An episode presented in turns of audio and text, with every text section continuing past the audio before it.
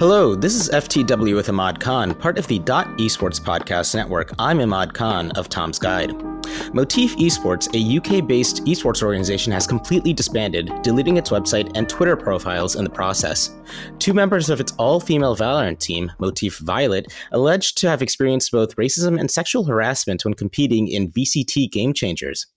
Joanne Ray, who was captain of Motif Violet, shared a tweet longer detailing a toxic work environment and alleged that founder Jack Jaws Willis sexually harassed her. Her teammate, Barbora Rebecca Řezáčová, claimed there was, quote, a lot of racism towards non-UK players, end quote, including towards Czech and Turkish players. Mercy, a Turkish player, had to deal with targeted racism. Joining me today are Cecilia Ciochetti, a freelance reporter who reported the story for Dot. We also have Motif Esports' former players, Joanne, who was the team's captain, and Rebecca. So Cecilia, Joanne, Rebecca, thank you all so much for coming onto the show. Thank you for inviting us. Thank you. Thank you. Let me start with Joanne and Rebecca. There were some serious allegations made in the Twit Longer. I'd like to break some of this down so that listeners can get a better understanding of how you and the team felt when at Motif. Could either of you explain what some of the day-to-day interactions were like? Yeah, so Motif, it was a friendly environment to begin with. So for me personally, I was invited by my friends, who then told me that they wanted to start a female team. So I contacted one of the owners. It wasn't Jaws, it was someone called Rossi. He told me he wanted to start a female team, and I told him that I would build the project for him. So I started the trials and stuff. So as the trials were going on, it was just a really friendly environment. We would play together. There was already a male team on Motive, so we would all play together. That would include other games as well, not just Valorant. It started off really, really friendly. And then as it went on, as I got my players in and stuff, that's when Jack started being kind of a little bit too flirty with them. Like every single time I'd get a new female player, he would be flirty towards the new player. We were trying to practice and stuff, and like we were being asked to geo-queue with him all the time. We were preparing for VCT, and he would ask me if I could queue with him. He would often make me feel bad if I said I didn't want to geo-queue with him. He would like go offline on Discord and like do silly things like change his profile picture to like all black, like as if he was in a mood. He would often become really professional with me in the sense that he was trying to figure out if I was doing anything wrong with the team. And I purely think that was because that I wouldn't play with him when he wanted me to. And Rebecca, do you have a similar experience? I have joined Motif after Joanne invited me, because I've been trialing for them and she liked my performance. First, when I talked to Jaws, he seemed like a nice person to begin with. But then as more players started beginning, there were more things to be sorted out. And then there were the issues that started appearing. But, I guess for both of you, this is kind of a bit of a nuanced question. And I guess this can be some of the difficulties of working, or of any workplace environment where, how do you delineate or tell the difference between something that was maybe friendly and when does it go towards, sexual harassment? I assume there were, times that, maybe not just you, but I think all workers in a lot of corporations where they're like, what was that? What did that mean? In your experience, what was that one instant that just went way over the line to where you knew that this was beyond friendly behavior?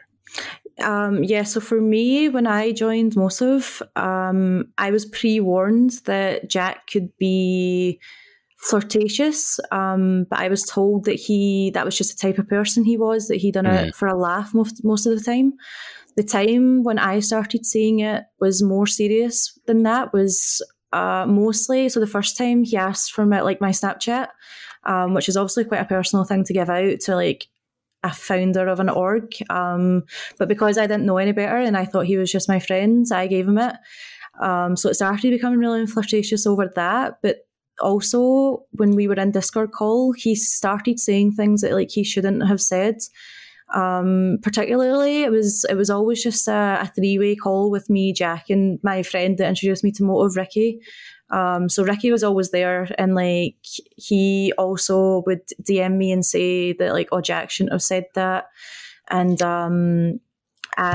when I've been in calls, I've heard Jack say things to girls that he shouldn't have, but his fallback was always that it was just a joke. But I knew from like my experience, like I knew when he was going too far, like it was pretty obvious, and I think that he knew he was going too far as well, but he would always just try and push it to the furthest that it could go. Could you give us some examples? Yeah, so I think it was mentioned in one of the articles. There was one night when I was in call with him, and my friend Ricky had left, so it was just me and him. And he started like screen sharing his Discord, and he went over to like a server. I don't remember the name of it or anything, but it was like a plus 18 server. It had like a lot of like explicit like photos and videos.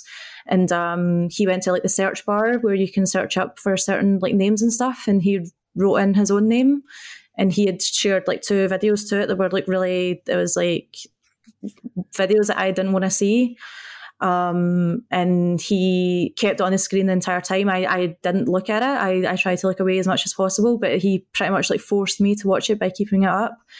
So that's one time that I would say he pushed like the boundaries way too far, because that's not something that you should be showing the captain of your female team personally, I don't think.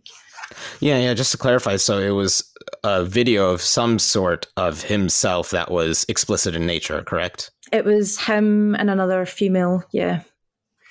I mean, yeah, that is really bizarre behavior. And I mean, was this limited to just online interaction, or did this, meld into the real world as well?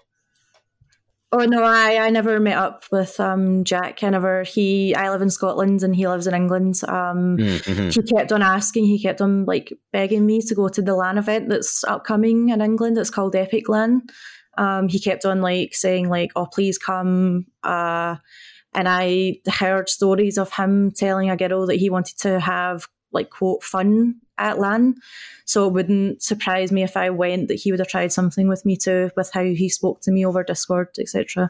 When did I probably should have asked this at the top, but Rebecca and Joanne, when did the team join Motif exactly? So I personally joined in December. That's when I started making my project. So December of 2021, yeah. It was at the very end of, it was after Christmas. I think it was just going into New Year's. That's when I first got the message for it. I started my trials, I believe, kind of just after New Year's. So it was like the 3rd or the 4th, I think, I started my trials. Rebecca was one of my later trials. So my first trial from people that joined was Dolly, and then it was Mercy, Rebecca, and then the last one, Lammy. I mean, we're recording this episode in early February, so literally between the time of Christmas and now, so within a little bit over a month, the team was formed, joined Motif, and then exited because of alleged, sexual harassment and racist comments. Yeah, and I think that speaks volumes for itself, like how much of a toxic organisation that was.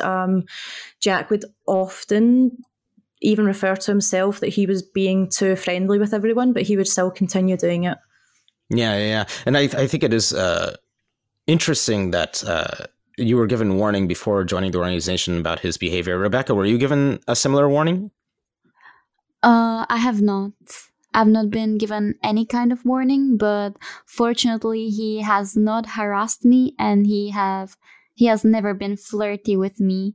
I think it's also because I am a vocal person. Whenever there was anything I was not satisfied with, I said it immediately, and that sometimes started an argument indeed, but to me it were important things that should have been discussed. And I think it was also because I have a partner, I have a boyfriend who's known as Twiston, and he plays for a big Valorant team and is known in the esports community.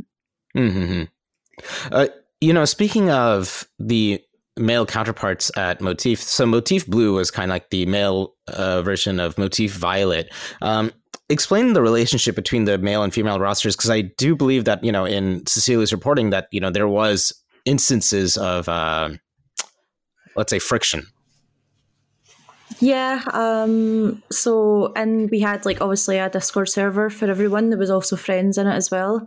Mm-hmm. So the Discord layout kind of looked like there was like a friends channel, and then there was like a Motive channel, which was the owners, the management, the Motive Blue team, the Motive Violet team. So we could all communicate there. Everyone was like, there's been friendships that have been built from Motive, with like players from Motive Blue and Motive Violet, and they're still friends to this day. After we put out the tweets, a lot of the players left Motive instantly because they knew that it was wrong. So a lot of those friendships have stayed now. So I'd say the relationship between the teams was friendly, but there was also a lot of issues that occurred that we can, I'm assuming you're going to ask us about. Yeah. I wanted to. I was kind of gearing towards some of the things that maybe the male players had said towards the female players, especially in regards to different sounding accents. Yeah, I think Rebecca can speak about that mostly because it was her that was targeted most by that. Both Rebecca and my coach Jarda, who both come from Czech Republic. Yeah, please, Rebecca. Yeah, there have been some remarks towards the accents. I do not have really a Czech strong accent when I'm speaking English, but our coach has. Mm-hmm. And they have tried, or they did offend him, but then they have proceeded to apologize when they got to know that he was... he had an unpleasant experience when they obviously told him that.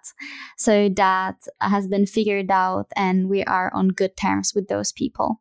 Mm-hmm. And, you know, I guess this is a bit of a nuanced question for Joanne, but I mean, at least in America, we've had a very fraught relationship between like various races of people and just our history.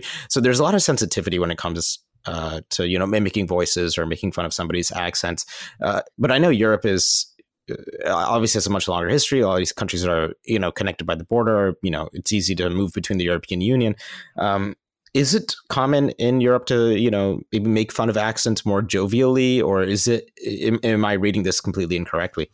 In my experience, the UK in general, they like to joke around a lot. But in my experience with kind of UK people, they will joke around, but they'll mean it. In a horrible way. So for me personally, they even made fun of me for my accent, and I'm only Scottish. But for me, when I heard what they said about Rebecca and Jarda, because like I personally knew that they weren't fond of Jarda for whatever reason. I'm not sure what it was. I think Jack's main reasoning was he was jealous that like we would speak to him. Because I have another point about that, like Jack used to call me like kind of boosted at Valorant, which means like he didn't believe I deserved the rank that I was, like he thought I was bad. And he openly admitted that he was jealous that I was playing with another male friend that wasn't even to do with Motive. He was just my friend. Mm-hmm. And he always used to say how he was jealous that I was queuing with him instead of himself. So I personally think that the hatred towards Jarda was... they weren't having a laugh. They were being serious about it. I see. Yeah, Cecilia, I wanted to ask you. Well, I was going to ask you kind of, you know, to explain what boosting means, which Joanne kind of got into. But beyond just the definition, I mean, how much of it is an insult to call a player, you know, saying that they're boosted? And is it something that's directed more often towards, let's say, female esports players in your reporting? I believe so. Generally, saying someone is boosted, especially if you're speaking like with friendly tones or among friends, it could be read just as a joke. Sorry. However, when you say it seriously to a girl, you are saying you are not good enough. And that is something that we hear constantly in our lives, that we hear especially in the esports and gaming industry, because male are better. That's not something that you should say, especially if you are on the same team, especially if you're an organization owner who hire those players to play at their best. Mm-hmm.